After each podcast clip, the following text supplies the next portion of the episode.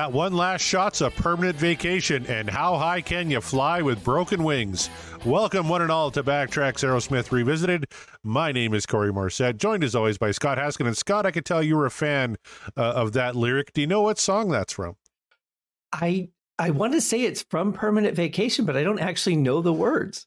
It, it's not actually. It's from the song "Amazing," but it, it kind of references uh, their their comeback album. Uh, that right. one last shot, like they had one shot left, and it was a permanent vacation and how high can you fly with broken wings? The band had broken wings maybe around that time. So should we the, the, talk about whether Permanent Vacation was their comeback album or not? Because I've seen controversy on the internet, people battling back and forth that it was. I, I think you could kind of argue that the last half of their catalog is a comeback album. You you can, yeah. I, I think it's Permanent Vacation. Uh, it was supposed to be done with mirrors, but that mm-hmm. movie did not catch on, or that movie that that album did not catch at all. Uh, it had one like decent song on it, "Let the Music Do the Talking," which is a Joe Perry cover, but mm-hmm. it didn't hit at all. Uh, Ted Templeman produced it. It was supposed to be the big comeback album, but it was really Permanent Vacation that actually you know went multi platinum, had the big hits. Dude looks like a lady and Angel. And you could say even before that, it was the uh, collaboration with Run DMC, Walk This right. Way. That was their true uh, comeback. It wasn't an album. It was just a, a track that Run mm-hmm. DMC covered that Steven and Joe played on. Right. But that was really what catapulted them back uh, into the limelight. Yeah, it's. I mean, they've had such a crazy career. Um, just with, with all the challenges between the just the infighting and the and the drugs and everything else, it's like every album it it it feels like they were they needed to prove something that they were okay that they could stay together and make some good music. And uh, Permanent Vacation kind of kicked that off. They brought in the Outside Riders, which Steven mm-hmm. was or Joe were a fan of, but they they went along with it, and it led to a bunch of hits. And then we had Pumped, and we had Get a Grip, and then we had uh, Just Push Play, uh, and you know that's the album that uh, Joe Perry said that taught us how not to make an Aerosmith record because everything was just so yeah. disjointed and, and, false, and it's not five guys in a room playing rock and roll. Uh, I'll tell you. Get back to on Bobo. As a composer, I, I don't know how I would feel about having to have someone else come in and write for me. I think that's kind of it, it's one thing if if I'm doing like a film and I need a hip hop track because I'm not a hip hop composer, right? So I, I would, I, I know, shock. Uh, I have done a couple rap songs, but um, I'm not really a hip hop guy. So it, it, would be understandable for me to bring in somebody to fill those gaps because that's not something that I think I would be that good at. But to but to be like a rock and roll band or or something and have somebody else have to come in and do the writing, I, am not, I don't want to disparage it because I, I applaud their decision. It worked for them, but I don't know how I would feel about that as an artist. Well, you could understand their trepidation because this is Steven Tyler and Joe fucking Perry, the Toxic yeah. Twins. They wrote Toys in the Attic. They wrote uh, Rocks. They, they wrote Walk This Way. They wrote Dream On. They wrote some of the biggest songs of the 1970s. And mm-hmm. now they're being told by their management, you guys are out of touch. We want to bring in Marty Frederiksen. We want to bring in Desmond Child and all these hit makers. And yeah. they're like, fuck that you know, we we we know hits. I wrote "Walk This Way." Well, "Walk This Way" isn't really playing in, in 1987 like it did in 1976. So. That's very true. Yeah, I think it would it would be tough from an emotional standpoint. I think from a business standpoint, you'd get it, but yeah, it, it's hard. It's hard to let go of that. This is part of our identity. It's like telling a, a man he can't drive anymore, like he's too old to drive, and we have to take your license away for a while. Yeah, and I'm really sorry they took your license away, but uh, I'm a know, maniac. You are getting up there. You are getting up there. I'm I'm trying to enter the F1 for uh, November with my Hyundai accent. uh, I t- my friends just came back from Las Vegas. I was talking to him today. Yeah, and he's like, Vegas was great, but they ripped the hell out of that city for this F1 thing, and they're going to do it every year. Mm-hmm. Like seven months before the damn race, they're just going to rip apart Las Vegas to do this fucking race. You know, run the race for a day and then put it all back. Well, my favorite was in, in way of apologizing to the city of Las Vegas and all of us that have had to put up with construction for the last six months. Um, they they wanted to give us discount tickets, so they gave they offered tickets at two hundred dollars for locals. Uh, tickets are five hundred to five thousand wow. for race spectators, which is just. I mean, if you if if if you're if if you're a big enough fan to see three seconds of cars turning a corner and you're willing to pay five thousand dollars for it, that's fine. Um, but I think it's kind of weird. Um, but it turned out, and so people were excited, and they were like, "Okay, you know what? That's that's at least pretty decent of them." And I thought, okay, maybe that means they're not really selling tickets and they're trying to fill those seats. And, you know, what a great political move, right? Mm-hmm. Well, it turns out those tickets are for the pre race days. what are they And- doing on the pre-race days? I think they're just running the track and and getting making sure like all the final things are okay and probably doing qualifiers and stuff. But Oh yeah. I'm like, uh, did did you have to insult us one more time? Really? My Uh, goodness. well, All I'm glad your friends had a good time. Um, Corey, we have a little bit of feedback Uh-oh. from our. I believe it. I believe it came from someone on on uh, Twitter or X, as it is now somewhat known. Um, we, you had said, I believe, when it came to the album Honkin' on Bobo, that it was all covers, and we have a correction. There's one song that is is still an original. It is "The Grind." Oh, okay. Yes. I, I always forget about the grind. You are 100% correct. That, that That's my fault. So I'm sorry I didn't write your name down, but thank you. Yes, thank you. Uh, by all means, whenever I fuck something up, which is uh, religiously, uh, feel free to correct me. Uh, absolutely. That's why I just don't say anything because I don't know anything. At least they were nice about it, I hope. Very nice, yeah. But yes, uh, and that was, actually uh, Steven and Joe with Marty Frederiksen, if I remember correctly, uh, on the grind. There you So go. There you go. Another outside hitmaker coming in to help them out with the track. So yes, my apologies. Of course, they do have the one uh, original track uh, on Honkin' on Bobo. Still a, a great, great album, and one I'm looking forward to covering. But we're not covering a Bobo song here tonight. Uh, Nope. Let's recap, Scott. What we got on the dice? We have Joni's Butterfly from Rock in a Hard Place, Pandora's Box from Get Your Wings, We All Fall Down from Music from Another Dimension, Back in the Saddle from Rocks, Love in an Elevator from Pump, and Make It from the debut album. What are you in the mood for tonight, sir? You know, uh, you did something really cool last week, if I remember right. You did a reverse psychology move, and I'm going to do the same thing. I don't want to hear a hit. You know what? I want to hear a deep track that I've never heard before. So I'm going to pick uh, Pandora's Box from Get Your Wings. And you know what? Uh, I'm in the same boat. I want to hear Joni's Butterfly from Rock in a Hard Place. Screw those hits. I Yeah. want to hear Back in the Saddle or Love in an Elevator, two of my favorite songs of all time. Fuck that. Let's play something else. All right. Uh, I'm getting ready to roll this dice here. Are you ready, sir? I'm, I'm just chomping Um, at the bit. I'm ready to hear some music. I'm ready to, to chew on something. All right, Steven, here we go. Oh, it worked. We got the hit. It's back in the saddle from Rocks. Oh, reverse psychology worked this week. Nice.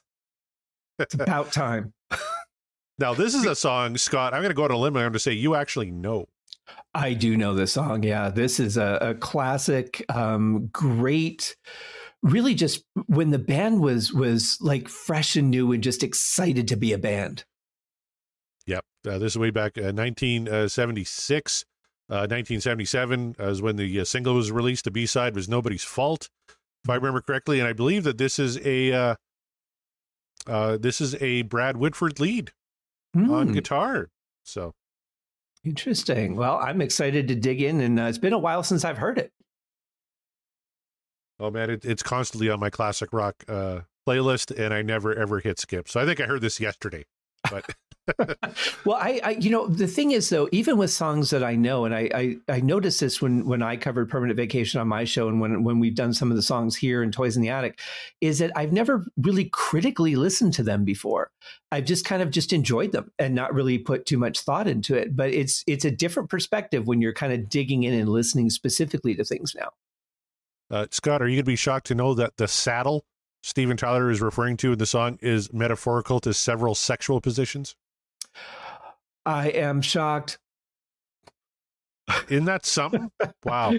Let me let me let me brush off that cue card. Um, no, I'm I'm not at all. Well, how how old would he be at this? Because he's uh, what maybe uh, early twenties. Uh, Steven Tyler, I think uh, currently today is 112 years old, so he would have been in his late 60s. Uh, Yeah, okay. No, I.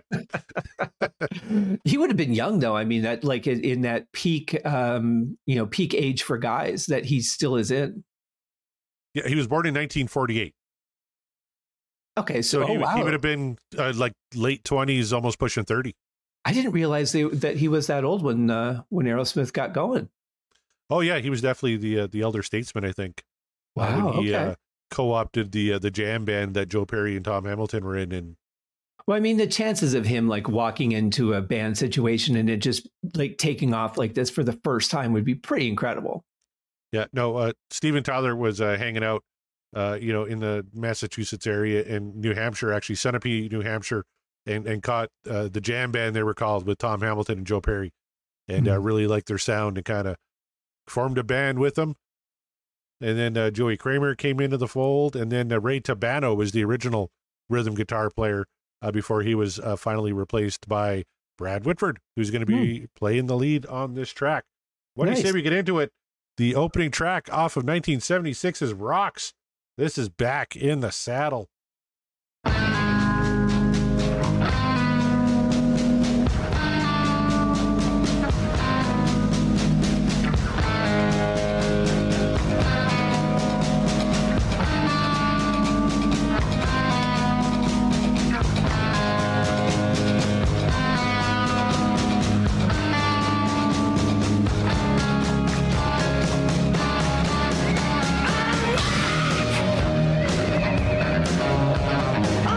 I, I know you like bass lines. What do you think of Mr. Hamilton there?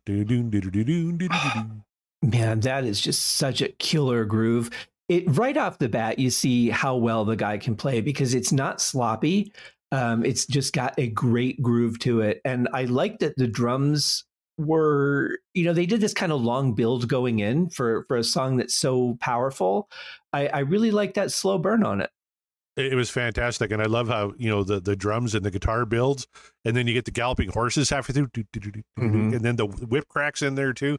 Really really cool stuff. One of my favorite openings to any aerosmith song. Yeah i agree. You can't go wrong with a with a gallop especially when it's kind of faded in and you you just kind of start riding along the train without even realizing it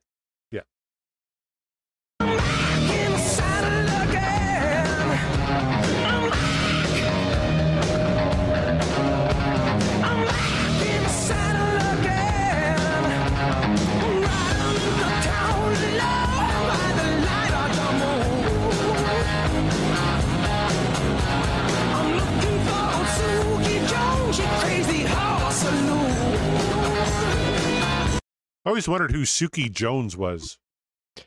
I don't know. Uh, yeah, I, I kind of feel like it doesn't even have to be a real person. I, f- I feel like Steven can just make up names on the fly, just whatever works with his vocal rhythm.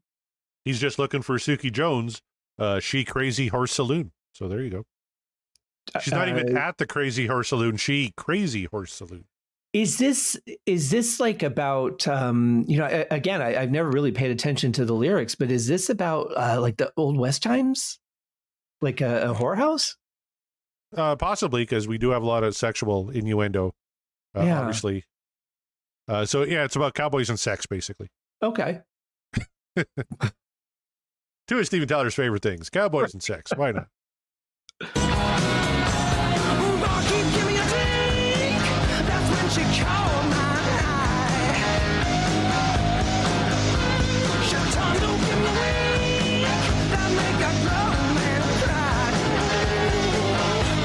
I always love that verse. Barkeep, give me a drink. That's when she caught my eye. She turned to give me a wink. That'd make a grown man cry. That that's just good writing.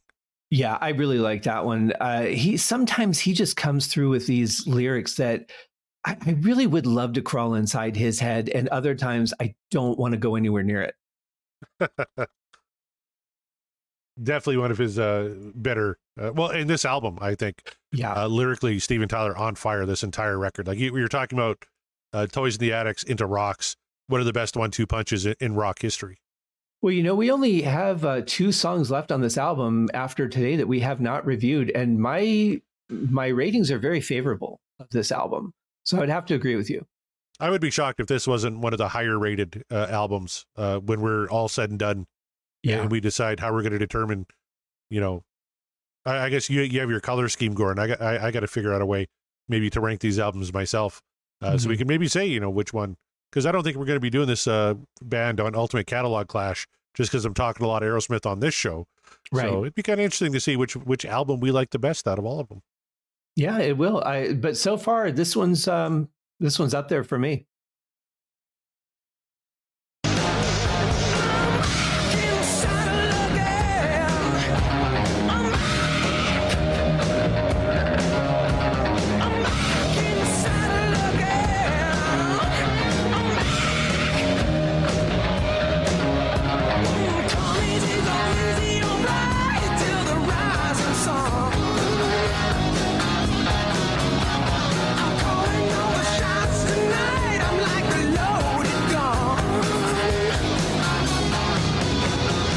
Oh, the the dual guitars on this song are just so fucking great.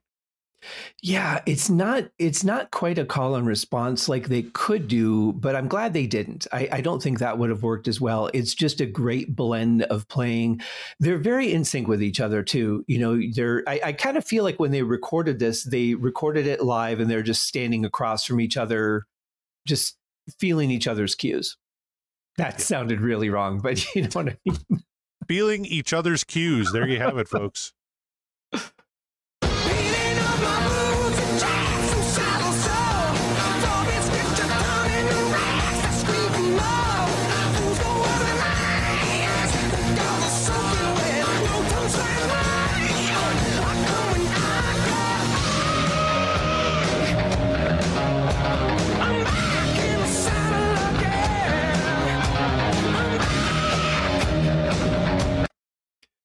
You know, one thing I really enjoy about this song is that they didn't just fill every space. Like this section right here, they they really left it open. You know, there's a lot of breathing room in here, and I love that. I love the sound of the the low guitars, almost that. Um, uh, uh you know, if you if you think of uh, bands that record Western music, it almost has that kind of tone to it uh, in the chorus. I love Steven's voice. I think he is in absolute top form here um, I don't know how he sings so raspy and and then just goes right into something smooth and does it so seamlessly.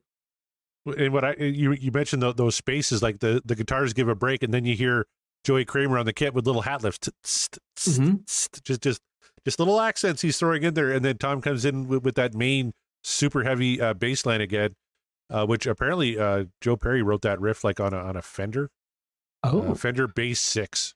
Hmm. He wrote the main I, riff I, on. I would say it feels very much like everybody's putting their stamp on this song.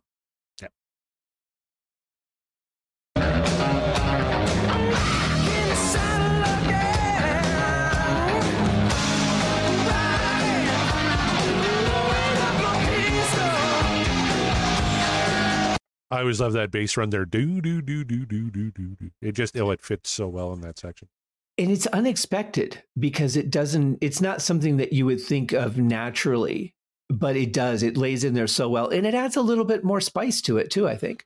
Yep. Tom hamilton god bless you sir. Uh, one of the best bass players out there. National treasure. Yep.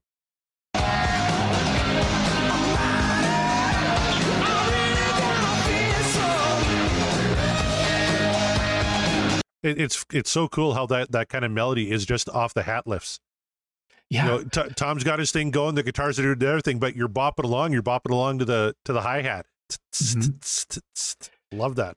And they're not they're not full lifts. They're kind of half lifts because yeah. just of the time which I think makes it even more interesting. It's it's it's a difference between like a full lift and just hitting it and uh, it's really unique but it, it creates a great groove especially because the bass is changing there it kind of takes over for the groove of the bass in that section Absolutely. One of my favorite things watching Aerosmith live concerts, or when, or when I saw Aerosmith the one time I saw him live at the Minot State Fair, and they opened with Back in the Saddle, is Joey hunched over the hat and the way he, he bops along when he's doing those lifts. He does it every single performance, and mm-hmm. it makes my day every single time.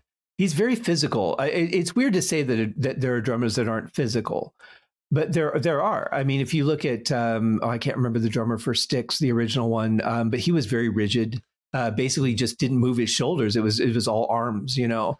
Uh, but you you watch Joey Kramer, and he's very physically into what he's playing. Yep. Uh, I found a great quote from Joe Perry uh, about Back in the Saddle, uh, saying, "quote uh, I was very high on heroin when I wrote Back in the Saddle. That riff just floated right through me." Wow.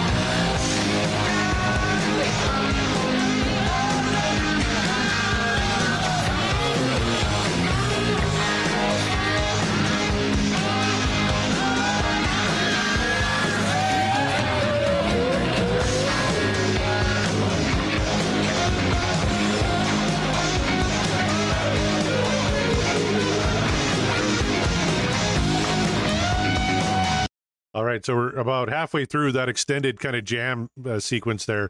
I wanted to get your thoughts musically, what you think of the song here at this point. Uh, I, I, would like a better mix. I, I, wish I could hear a little bit more of the lead guitar. Um, but from what I'm hearing cut through, it sounds really good. Steven, shut up. Uh, See, I, he's not too loud. I, don't mind what he's doing there. He's throwing yeah. little accents. It, it, it's all good. Uh, he, he's not he's not David Rothing it. That's for fucking sure. Yeah, I, I will definitely give you that. Yeah, he's uh, certainly been more obnoxious on songs. He was nice and quiet. I thought.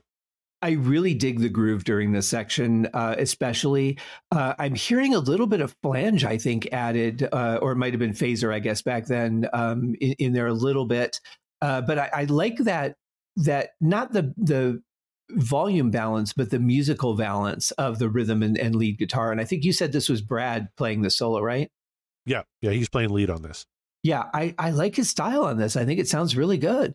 It sounds very Brad like. Like I said, Brad is yeah. very technically uh, a much better, uh, if you're talking about technical guitar player than mm-hmm. like a Joe Perry, but Joe Perry has so much feel and, and just yeah. so much, you know, he's, he's such a blues guitar player. He, he, he's like Billy Gibbons, right? He's not going to hit every note perfect, but he's going to lay down a groove that's going to make your toes curl. And that's why Brad and yeah. Joe were such a great yin and yang, I think, in this band. I think that's a very important distinction is that somebody who can make you feel will play the notes where they need to be played to make you feel that. And you could look at that on a piece of paper as, as, you know like a scholar or somebody analyzing a piece of music and going this makes no sense whatsoever. This shouldn't be here. This should you know this should have been over here. It, it doesn't line up on the staff. But you can't argue emotion. He plays the sunset. Yep. Yeah couldn't have said it better. Absolutely correct. And i was just sitting there thinking we have this extended jam sequence at the end both hits we put on the dice uh, uh, this week have that kind of same extended jam section. Love in an Elevator. Oh, yeah, uh, has that too. Uh, you know, extended guitar. If you listen to the album cut, you know mm-hmm. it's broken up by the going down refrain, and then they kick right back into it. But th- this is just the band cooking. Oh it's yeah, we're gonna get all five guys in you know in a warehouse and just you know bang out a fucking tune. And this is what and I imagine they played this until the tape ran out. Yeah, this is the kind of thing I can picture the producer in the booth just smiling and waving them to just keep going. Yeah. Until I tell you to stop. Yeah. Yeah.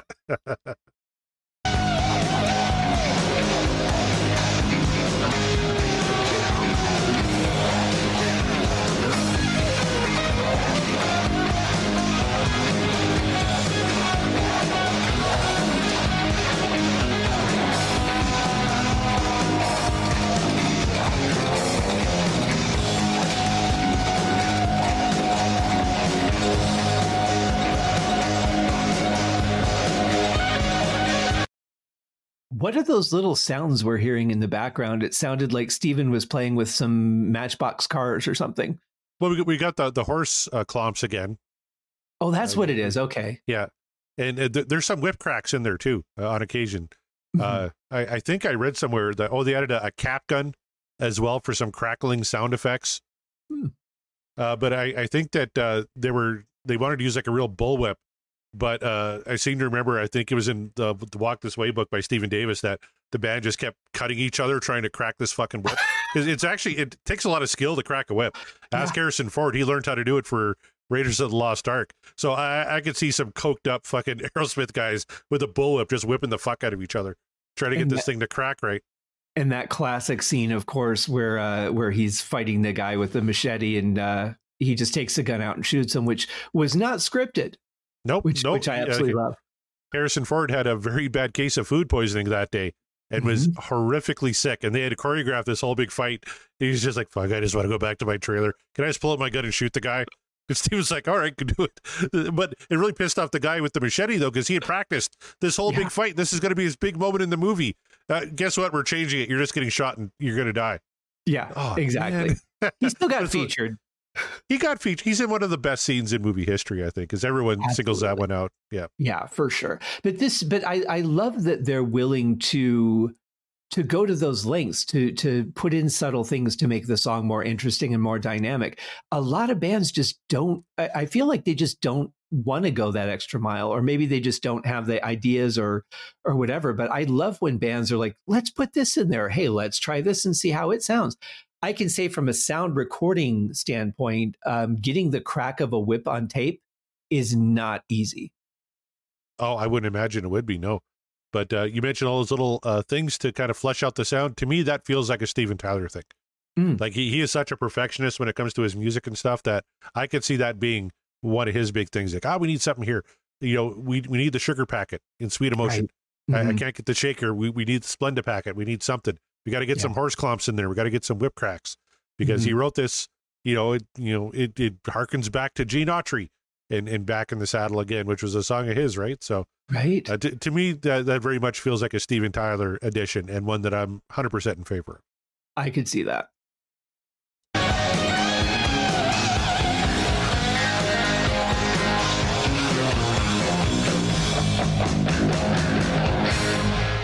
All right, back in the saddle from Rocks. My goodness, I got to tell you, Scott, this was a single, uh, as we mentioned before.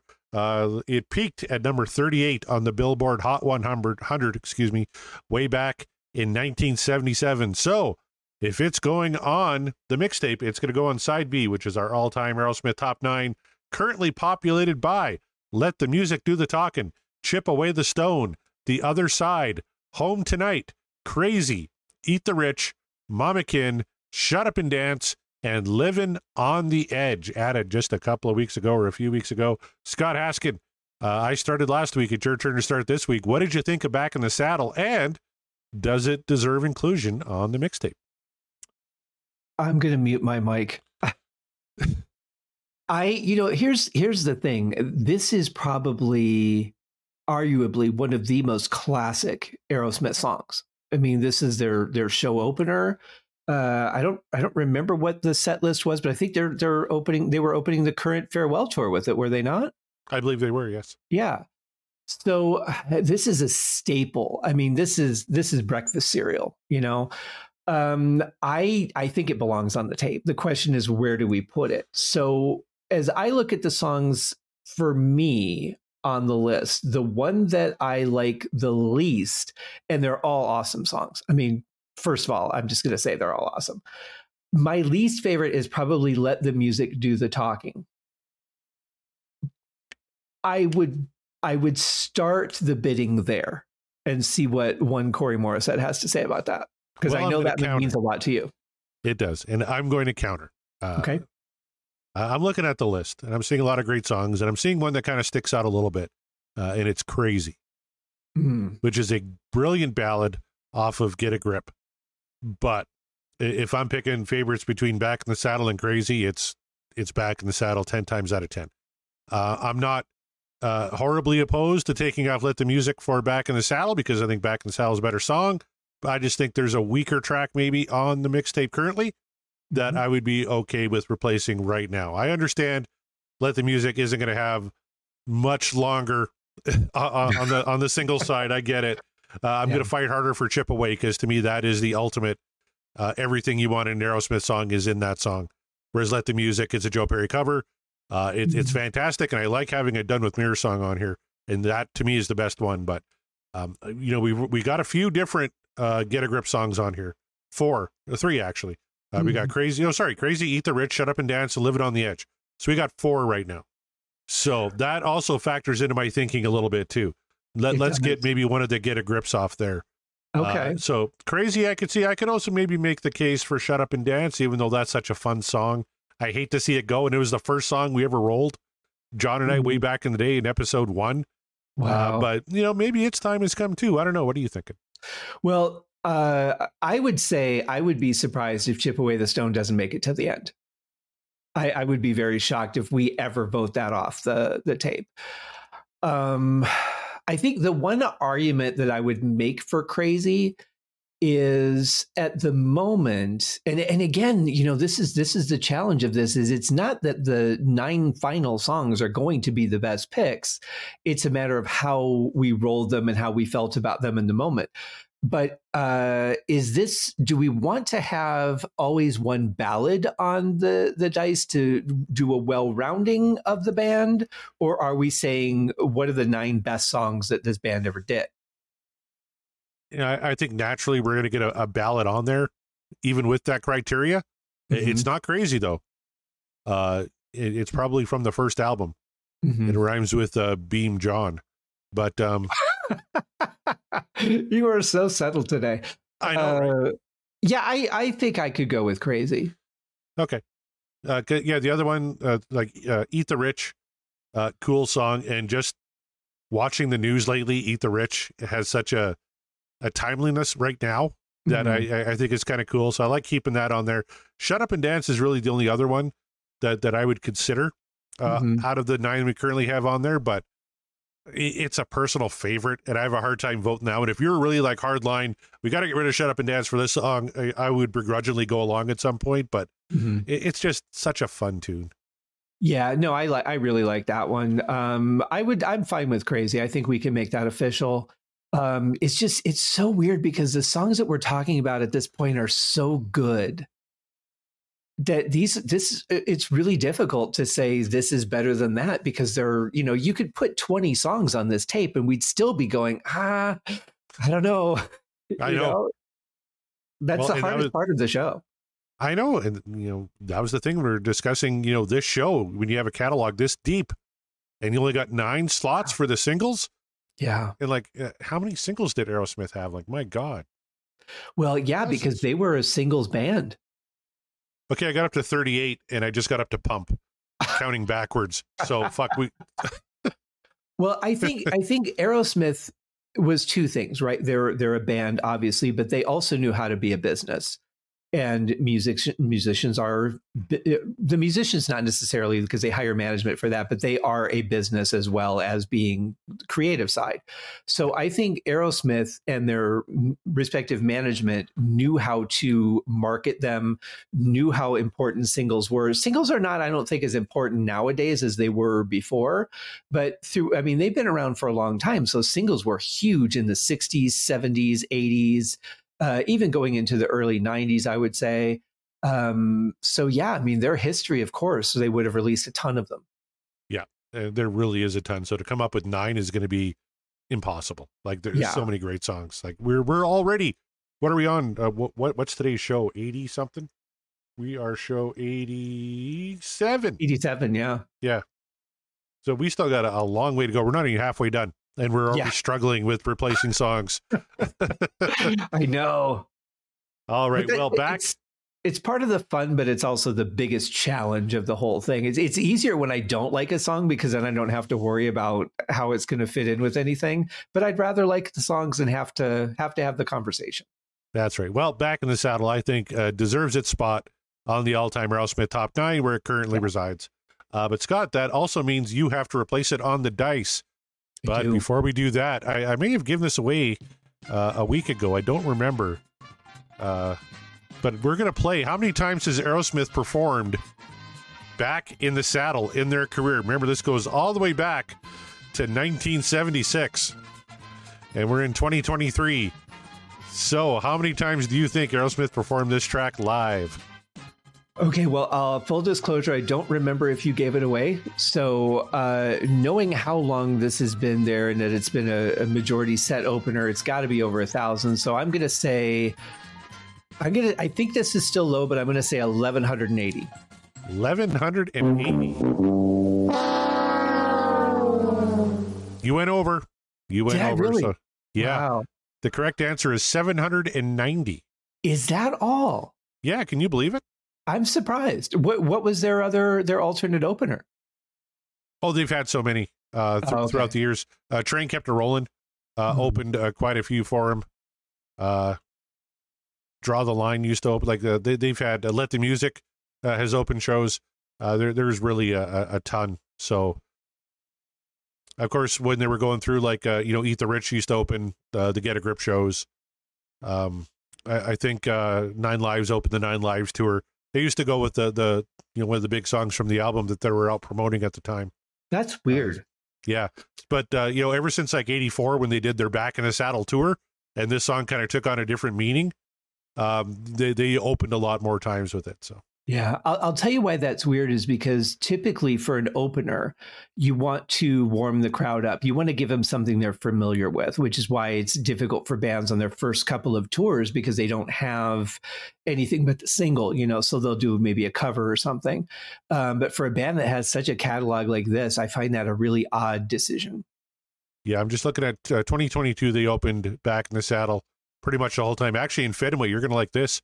Uh, they played the movie uh, as their walkout No. song. Yeah. Wow. Well, well, they they actually played it from the CD. They didn't. The band didn't play it. oh, oh, gotcha. Yeah. Yeah. Backtrack. Yeah. but well, that's you- okay.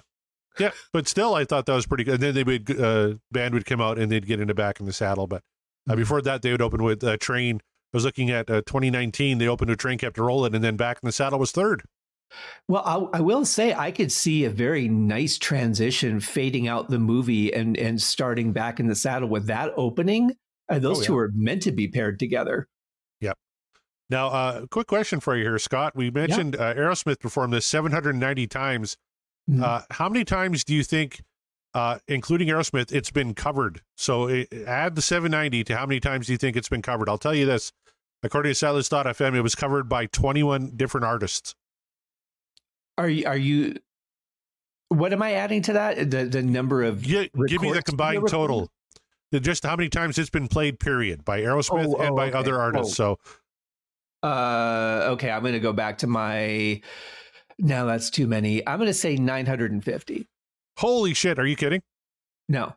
The correct answer is 948. Ah, You I won both showcases. it's without going over. You didn't go over. Oh yeah, you said 950. I'm sorry. Yeah, I you did. went Yeah, I over, went by, over two. by two. Oh, you loser. that's the biggest kick in the nuts right there. Go over by two. I, I tell am you, the- uh, when it comes to this game, I'm the Mark Meyer of this podcast. Hey, Mark's been winning lately. he So- really has. Yeah. Yeah, don't sully great. his good name, sir. but um, one of those covers, remember we talked about a little Aerosmith uh, tribute album called Mhm. "Not the Same Old Song and Dance." Yeah. uh, released uh, back in 1999. Do you remember uh, who covered "Back in the Saddle" from that album? I don't, but great album title, by the way. Who do you think uh, performed? Remember, 1999. 99. Who covered "Back in the Saddle"? Boy, I was paying attention to nothing in 1999. Um, I yeah, uh, I don't really. Uh, I I, I want to say it was a boy band just to make it fun, but it probably wasn't. Uh, how about uh, how about Pearl Jam? That'd be an interesting uh, band to cover an energetic song. It would be, but it's actually kind of kind of a mismatch. We're talking about uh, on vocals, Mark Slaughter, uh, Albert Lee on guitar, Oh, Albert Lee. yeah, Rudy Sarzo on bass, and Frankie Banali, drummer for Quiet Riot. Oh, that's right. He did play for Quiet Riot, didn't he? All right, I, I found the the track. Let's listen to a little bit of Mark Slaughter, Albert Lee, Rudy Sarzo, and Frankie Banali playing "Back in the Saddle."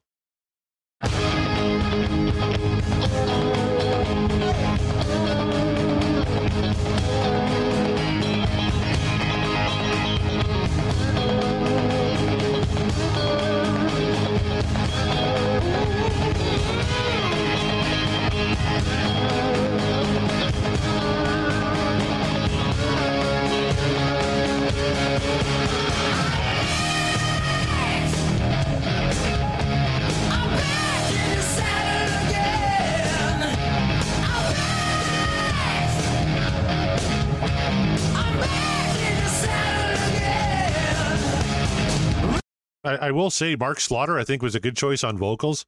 Uh, I, I'm kind of a, a, a Slaughter fan. I, I think he sings the fuck out of this, but Albert Lee was kind of a weird choice on guitar, especially during the intro.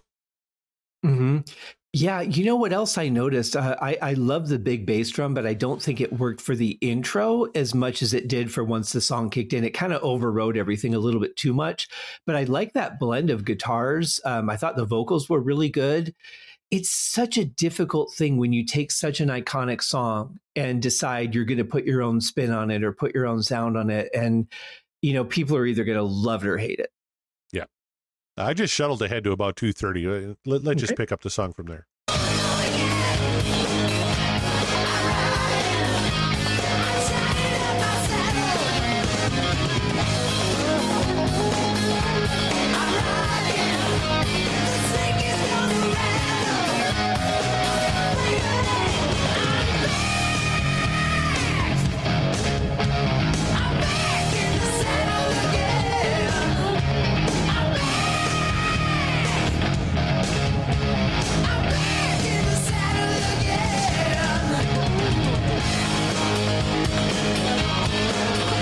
The guitars just aren't doing it for me. Like the, the main riff on the yeah. on back part is fine, mm-hmm. but then Albert Lee starts uh, twiddle plunking around, ding, ding, ding, ding, ding, ding. It sounds like a fucking banjo almost. Like I, yeah, I, I was gonna say it's almost too plinky. And instead of you know, it, it, just doesn't have that that smooth feel to it. I will say it's it's an especially bold choice to pick a song that you know twenty five percent of it is is an open jam yeah. And uh, but I could see why as a band you would want to do that song because it's just free and fun and you know it's got its structure and then we can just go off and and everybody do your thing. Yeah. It's and one of the best rock songs ever. If you listen to uh, James Hetfield Slash, uh, they mm-hmm. they both have said this is one of their favorite uh, songs of all time, and you can yeah. see why. All right, Scott, but we got one last piece of business to do here tonight, and that's replacing the song on the dice for next week. Uh, back in the saddle was uh, your selection. So you get to replace it. Uh, what are you thinking here tonight? Which way you want to go? Well, Corey, I got a fever. That's that's as great as a Christopher Walken impression as I do. I'm going to go with Fever from Get a Grip. It's a song I know absolutely nothing about, and uh, as as I could say with most of the ones I'll be putting on the on the dice, but uh, yeah, it should be good. I, I looked at, um, I kind of looked at the the list of albums that we're getting close to and ones we haven't really covered a whole lot. Uh, Get a Grip has got a lot of lot of ground left to cover, so uh, yeah, I th- thought we would go with that. This is going to shock you, but this is another song about sex. wow, I I'm surprised that they're writing about that so much all of a sudden. I, yeah, I feel I, shocked. I, I know, right? Like I'm just blowing your mind. Uh, it actually features a line: "I'd rather be ODing on the crack of her ass." So we got that to look forward to. uh, if I don't laugh when that uh, when that line comes up, I'll be surprised. That's great. Uh, I'm not tipping my hand, but I'm really looking forward to whatever we roll. Uh, fever. I can't wait. All right, Scott Haskin. Let's wrap it up here tonight. Why don't you tell the fine folks about the Deep Dive Podcast Network? We do have a brand new member to the Deep Dive Podcast Network, but I'm going to read them last because I didn't ever put them on the list. I put them on the website though. Uh, the link is is up there and ready to go. The show's already aired its first episode. But besides our show, Corey, you do a show with John Mariano called Backtracks Theme Music. You also do a show with our buddy Mark Kamier called And the Podcast Will Rock. I cannot wait to see what you guys do as you're winding down, having covered the whole, almost the entire Van Halen catalog already. Got about half a year to go, I say. Uh, then you do a show with uh, our buddy Kevin called The Ultimate Catalog Clash. I was just before we started recording, I was listening to the episode that you released today, which was side A of Genesis. And I have to say, just your discussion on the song Mama alone is worth the price of the podcast, which is free. So check Thank that out. Yeah, bastard. No, it was it was a seriously fantastic discussion. I really learned a lot. I uh, can't wait to finish listening to that episode. Uh, Kevin also does the Tom Petty project, and he does a show with his buddy Randy called the Seaside Pod Review, a Queen show. I have Uriah Heep, the Magicians podcast. Nate and John have the Deep Purple podcast. We have the Simple Man over at Skynyrd Reconsidered. We have Terry T Bone Mathley at T Bone's Prime Cuts on the other side. Rye over at Sabbath Bloody Podcast. Oh, I should mention uh, The Simple Man has uploaded a couple of new episodes recently. So if you are a fan of Lynyrd Skynyrd, it looks like he's finally getting to that last season. So uh, go and check those out. We also have Paul, Joe, and David at the In the Lap of the Pods, The Queen Show. We have Andy and Matt at Hawk Binge. We have Eric and Jonathan at Maiden A to Z. Daniel and Josh at Diary of the Madmen, the ultimate Aussie podcast. Ben and Sam at Universally Speaking, the Red Hot Chili Peppers podcast, George and Hattie over at the Judas Priest cast, Clay and at North by South podcast, Greg and Jonathan at So Far, So Pod, So What, Quinn at And Volume for All, All Things General Heavy Metal, Bev, Nick, Stephen, Mark at the Rock Roulette podcast, Chaz and Greg at Regarding Lulu, Chaz and Shats at Rush Rash, and their new show, Chaz and Wolfie at Regarding Roger. This is a show about the new uh, version of Dark Side of the Moon that Roger Waters recorded. Uh, Corey, I'm going to jump back to that in just a second. But first, we have a couple of friends that we want to talk about uh, outside of the Deep Dive Podcast Network because they're just not deep dive shows. We have Sean Geek and Fast Fret, Eric at Booked on Rock, Ken at Pop Rockin' Radio. You can download the app from my website, scotthaskin.com. Click on the Aerosmith podcast link and scroll down. And then, of course, the flagship of all deep dive podcasts, Pod of Thunder who is eventually going to cover every song ever made. Corey, I'm curious to get your thoughts on this new Roger Waters version of Dark Side of the Moon. Do you mm-hmm. think it was worth doing? What What are your thoughts on it? No. All right, let's move on. Subtle. I just think it's a I, weird thing to do. I mean, it's oh, totally you know it's one thing if i put out a, a, a, new version of one of my songs that no one ever heard in the first place but i mean you're talking one of the most classic albums in history uh, what do you think you're going to do with it I, I I don't get any uh, re-releases that, that bands are doing right. Like uh, Def Leppard did this; they recut uh, half a dozen of their biggest hits. Uh, mm-hmm. Taylor Swift is going through and redoing every single one of her albums. Yeah, and, and not really changing much. Like I, I, in her case, I get it because uh, I think rights wise, uh, publishing wise, uh, mm-hmm. she gets more from re releasing. But it'd be like if GNR all of a sudden with their current band said, "Hey, let's redo Appetite for Destruction." It's like, what's the oh, fucking God. Point? Yeah, no, please don't do that.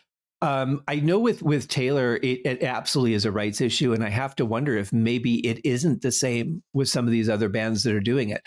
For some, I know it's a cash grab. Hey, there's an anniversary, let's do this or that. Um, but uh, yeah, Taylor's actually that's a very intelligent move for her.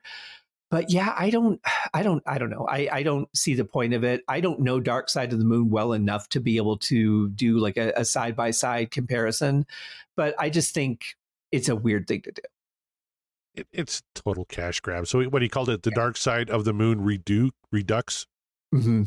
Like fuck off. Like he's just and Roger Waters is such a pretentious dick anyway that I just am automatically programmed to hate anything he does. So it's like, oh, you're redoing Dark Side, go fuck yourself. Like, well, if if you had your way, he'd be uh, working with Tony Banks then. I like Tony Banks a hell of a lot more than I like Roger Waters. I'll tell you that. wow, that's Tony, a statement right there. Tony Banks is just a, a tad pretentious, just, just just a smidge. I don't know. Have, have you have you gathered something listening to uh, how many uh, like eleven episodes of uh, Ultimate Catalog Clash? Uh, my feelings on Tony Banks has, has that come through? Well, here's the thing, Corey. I don't just listen to you; I hear you. I hear your words and I and I feel what you're saying. And yeah, I definitely gathered that you have some issues with Tony Banks. He he just tends to make good things worse. But sometimes he makes good things even better. And this is side two of a Genesis and the album we just uh, did. Uh, that's going to be coming out in a few weeks. Invisible Touch has mm. some great Tony moments. So yeah, but that that's a different show. Why don't it you tell the folks about your show and about what you got coming up? Well, I've got, uh, let's see, when is this going to air? This is going to air after Halloween, right? I believe so, yeah. Yeah. Okay. So I've done a bunch of Halloween episodes, uh, got some interviews in, and uh, did some fun stuff. So I'm just back to my weekly uh, album review schedule on the Haskincast podcast, and uh, I'm should be by this point working on my new album, which oh, uh, is going to be a little bit different and uh, a lot of fun. I'm looking forward to getting started on it yeah, he told us about that last show, and I'm, I'm very interested to see how that turns out. Where you're just gonna write a whole album based on on cover art. Yeah, yeah, it's gonna be fun. All right. Well, I got nothing else going on, so I'm ready to hit the hay. So, what do you say we wrap this one up? Uh, we've got six songs on the dice again. We covered Back in the Saddle as well as we possibly can. We even heard a little bit of an inferior cover. Time to call this one a night on behalf of Scott Haskin. My name is Corey Morissette. Thank you very much for listening. And as, as always, let's give the final word to Steven Tyler.